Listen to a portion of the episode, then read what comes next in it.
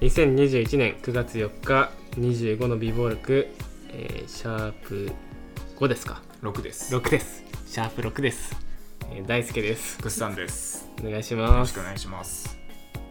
まあ、今これため撮りと言いますか月に1回でだいたい4回5回ぐらい収録しましょうみたいな話でやってる中で毎月今もうぐっさんと会う約束が確約されたっていう 別にこのラジオやる前からもう割とこう頻繁に会うというか、うん。まあ、大学生の頃なんて大学3年の時とか1ヶ月に20日間会ったっていう。会いすぎでそう。2週間ぐらい毎日会ったっていう期間がねたあったりとかうん。その時もまあサークルが一緒だったりとかバイト先が一緒だったりとかそういうもろもろのことがあって1ヶ月で20日間会ったみたいな記録もあるんですけどもう社会人入ってからもこうやって 遊んでてラジオを始めたことによって強制的に毎月ここから会うっていう口実ができました。何それ。めでめでたいみたいな感じで言ってる。めでたいか分からないけどいやすごいよな社会人入ってから俺一番合ってるのぐっさんだな。そのプライベートで。ああそううん。俺もだな多分、うん。気持ち悪いぐらい合ってるよな本当に、うん。一時期俺親の顔より大輔の顔の方が見てたもん、うん。大学3年の9月とかなんか2人で高円寺行ったりとかね。ガラシャ使いに行ってガラシャ使いいや違う。一応本当は広告店に向けて2人でミーティングしようっていううん。話だったんだよ、そうね。本当は。同じウェブプロモーションチームそう。で作戦会議してたね。そうちょっと時間もなかないから一回ミーティングしようってなったんだけど、うん。ちょっと一回高円寺行かねってなって。なんでだよ。なんで一回高円寺行かねえになるんだよ。その次のねその週にあったサークルのね合宿か。合宿に向けてちょっとなんかいいシャツ1枚買わねえみたいな。古着ちょっと買いに行こうよってなってなんか高円寺行って2人でガラシャツ買ってそうだな。で結構なんか満喫してで夕方ぐらいだ。夕方ぐらいにちょっとミーティングしようかってなって池袋のマック行ってうん。なんか w i f i 繋がんねえな家でやるかってなって 1時間ぐらいで終わって帰ったっていう。何もしてねえじゃん。何もしてないよ確か。W i f i あれ？W i f i マック繋がんねえなって。そうだよな。なかなかはかどらなくねってなってでぐっさんが「いいや」って「ちょっと俺家帰ってやるわ」結局高円寺行ってガラシャツ買って帰ったっていう。しかもさあの時なんか朝早かったよな。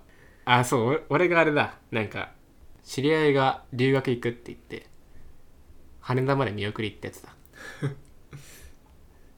羽田で見送りしたから確か朝早く10時11時ぐらいでそうだ行って。10時に高円寺に集合したのよ古古着屋が開いてなかったってやつでそうそうそう。気合い入れて10時に行ったせいで古着屋開いてないのねそうだ。全然。だからそう1時間ぐらい散歩してたのそうだ。懐かしいな。その時間で作戦会議しろよな。そうだよ。なそうだよ。そのせいで確かそのサークルの合宿でやるかってなったんだよね。ミーティング、うん。もうその週末とかに搬入だったから全く形になってないからこれやべえってなって。搬入っていうのは作品を提出することね作品を提出そう。がもう期限迫っててこれやべえぞってなってちょっとサークルの合宿中にちょっと俺らミーティングするかみたいな。うん。ちなみにあのうちのサークルの合宿っていうのはもう名ばかりの合宿でもう遊びなんだけど全部。そうだね。花火したりとか。そうそう。そうそうそうそう。そうだ。その時にちょっとミーティングするかってなったけどいや結局やらなかったってやつね。結局ね楽しさに追われて出し物があってうん。お互いなんかそっちにちょっと力入っちゃってす まあ俺ダンス覚えるわって。懐かしいな。ダンス覚えるからちょっとパスでって言って。でグッサンもなんかネタ考えるからって言って。結果もうウェブのミーティングしなかったっていう。まあそんなこともありましたわけでまあ毎月食べ取りをしていくというところでうん。やっていければなと思ってます。なんかもう本当俺らの知らないところでできてるんじゃないかとか疑われてもおかしくないレベルだったよな。そうだね。何の話しようか。お便り。お便り。お便り。お便りの話する？確か第シャープ0か1ぐらいでうん。その後輩がラジオ始めましたっていうのでぐっさんがお便りをもう我慢しきれずに送っちゃいましたみたいなうん。話があってうん。俺その回をちょっと聞いたのよ、マジかと思って聞こうと思って聞いたら一瞬で分かった。ここれがグッサンのお便りだって一瞬で分かった。確か名前もねなんかなんだっけピンクパンツみたいな。ちげえよ。あれ？なんだっけ？ラブリーおじさん。ラブリーおじさんだ。あのー、ファルコンね。ファルコピンンクパンツ。ピンクパンツじゃねえや。ラブリーおじさんっていうまあ分かる人には分かるタイトルネームで送ってたあね。グッサン来た。スマブラで俺がピンク色のキャプテンファルコンを使うからあのラブリーおじさんってよく言われてたそのよ。うそうそう。だからもう本当に分かる人には分かるタイトルあのネームで送ってて。あグッサンだと思って。なんか思ったより長かったねだいぶ だいぶ。だいぶ気持ちを綴ってしまいました。俺てっきり俺の想像ではなんかあ OB のものです。あのすごいラジオ楽しみにしてます。大変だと思いますけど頑張ってくださいみたいなうん。そういうメッセージかと思ったら思ったより長くてかつなんだろうなすごい気を使って送ってるというか、うん。ラジオ聞いてますからのすごい面白かったですっていうのを伝えようとしてるなこいつと思って。でそのラジオの大変さも分かってますよ。でも頑張ってくださいって応援もしてるなって。うん。でかつ最後に今の貢献の活動ってどうなってるんですかみたいなその次のトークにも使えるような感じにしてるなっていうのが、すげえこいつうまくやったなって そう。そうちゃんとあれで応援してます。頑張ってくださいじゃなくて今の実際の活動ってどうなってるんですかっていう話題提供で実際にこう話を作らせてもいるっていうのがうん。なんかすげえ気を使って送ってんだなって思った。でやっぱそのお便りで何が欲しいかっていうのを分かってるからね。そう俺らは。そうそのラジオのそのやってたものにしか分からないのをちゃんとなんかいいとこついてるなと思った。どういうのが欲しいのかっていうのを分かってるから。そう分かってますよっていうのが伝わってきた。恥ずかしいな。そそこまでよなんか分かられるの恥ずいわあそういやだからいやめちゃめちゃ気を使って送ったんだなって思ったな。だいぶ気使ったわ確かにあれ考えてる時、まあ、OB からってさ OB からのそういうのってさ結構鬱陶しかったりすうるん。時もあるよな、うん。だからそういうのをなるべくこうそぎ落としてそぎ落としてって。そう途中のなんか言ってたじゃん。いやこれはあのバカにしてるんじゃなくてあのいいと思って言ってるんですよ。かっこ閉じみたいな。とかもすげえ気使っとるやんと思って。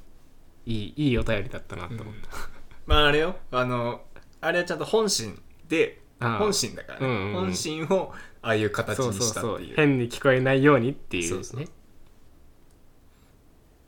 ちょっとなんか最近の話しますか。はい。身の回りのコロナ陽性者の話うん。ちょうどその僕の会社で一回クラスターみたいなのが起きてうんうんうんそれもまあ盆盆前ぐらいでコロナが出ましたってなってで何人かちょくちょくこう怪しい人が出たわけよ。うん。濃厚接触者だみたいな、で僕その濃厚接触者と一緒にお昼ご飯食べに行ってたのよ。うん。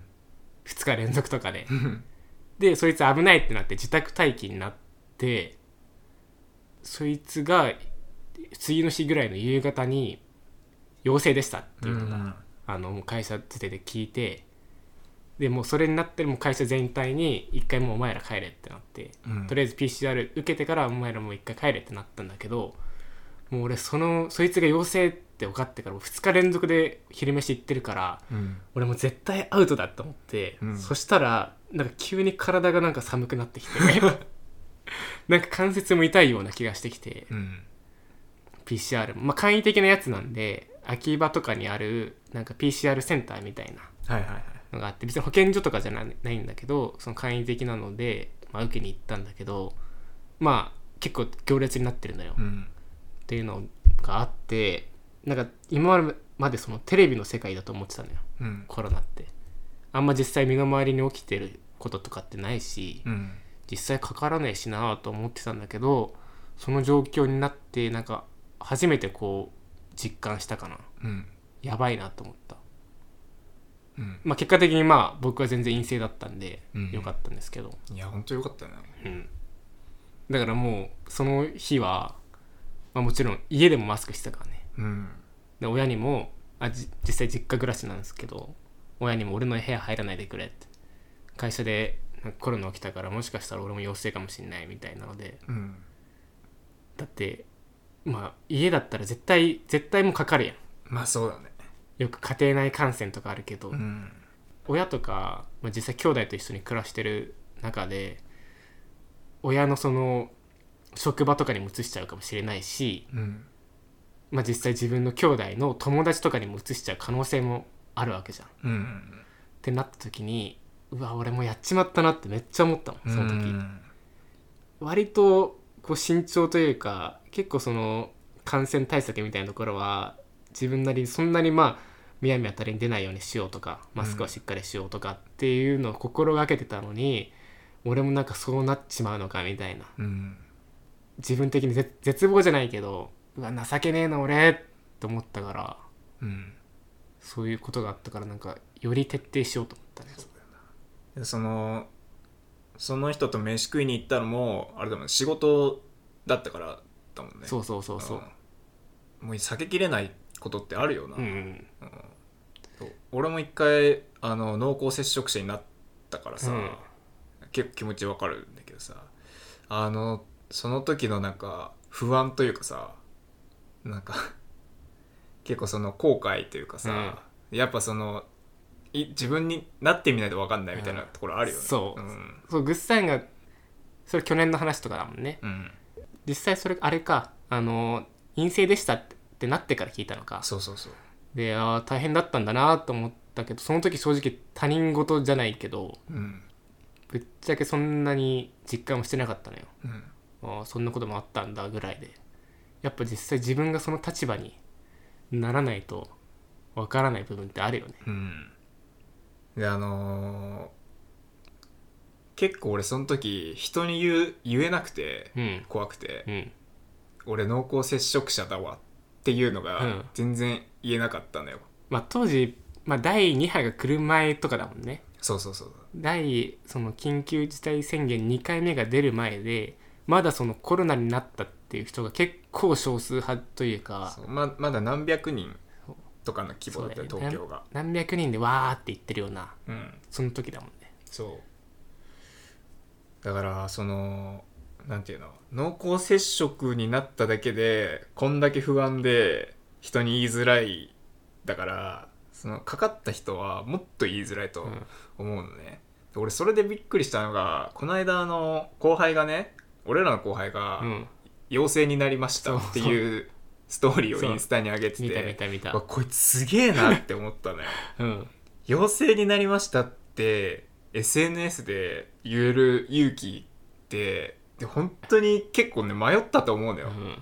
すげえ勇気出してこの投稿をしてんだなってすすごい思ってこれすげえなって心の底から思って、うん俺絶対言えないわ陽性になったとしても、俺も陽性になっても言えないな、ね。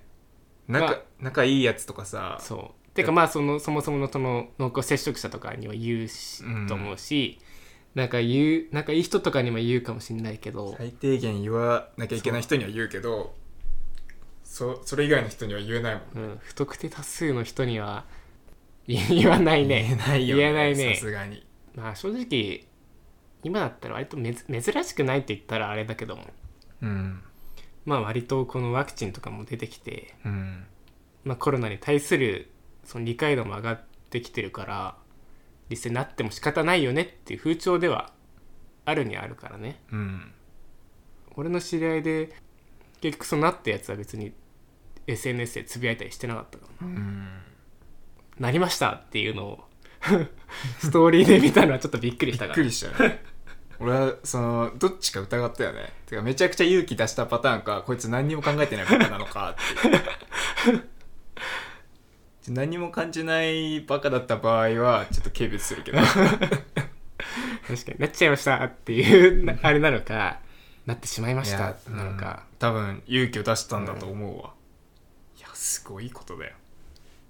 まあまあでも実際にそれで自分がなっててその辛いっていうのを発信ししたいのかもしれないしね。うん。でみんななも気をつけてくださいよみたいな。うん。確かにな。結構俺あの時俺が濃厚接触者になった時あの実はって言った時結構心スッとしたんだよね。あそうなん。そう。人に言えてこう軽くなったっていうあ気持ちはあった正直。そっか。うん。あれかファミレスとか行ってる時だったっけ？そうそうそうそう確かになんかその喋ってる時のグッさんが結構スッとした感じだったね。なんか取りつかれてるものがこう今解放されましたみたいなうん。感じの顔をしてた。やっと言えたわみたいな。ずっとまあそうだね。その悩みとかをずっと自分誰にも言えないから自分の中で閉じ込めてるみたいな状態だもん。ねやっぱ今そういう人多いと思うわ。なだから一人でこうなんていうのかな抱え込まずになんか気の置ける人に伝えるとかしてみたらいいと思います。う んそうですね。切りますか。行きましょう。はい。じゃあシャープロック終わります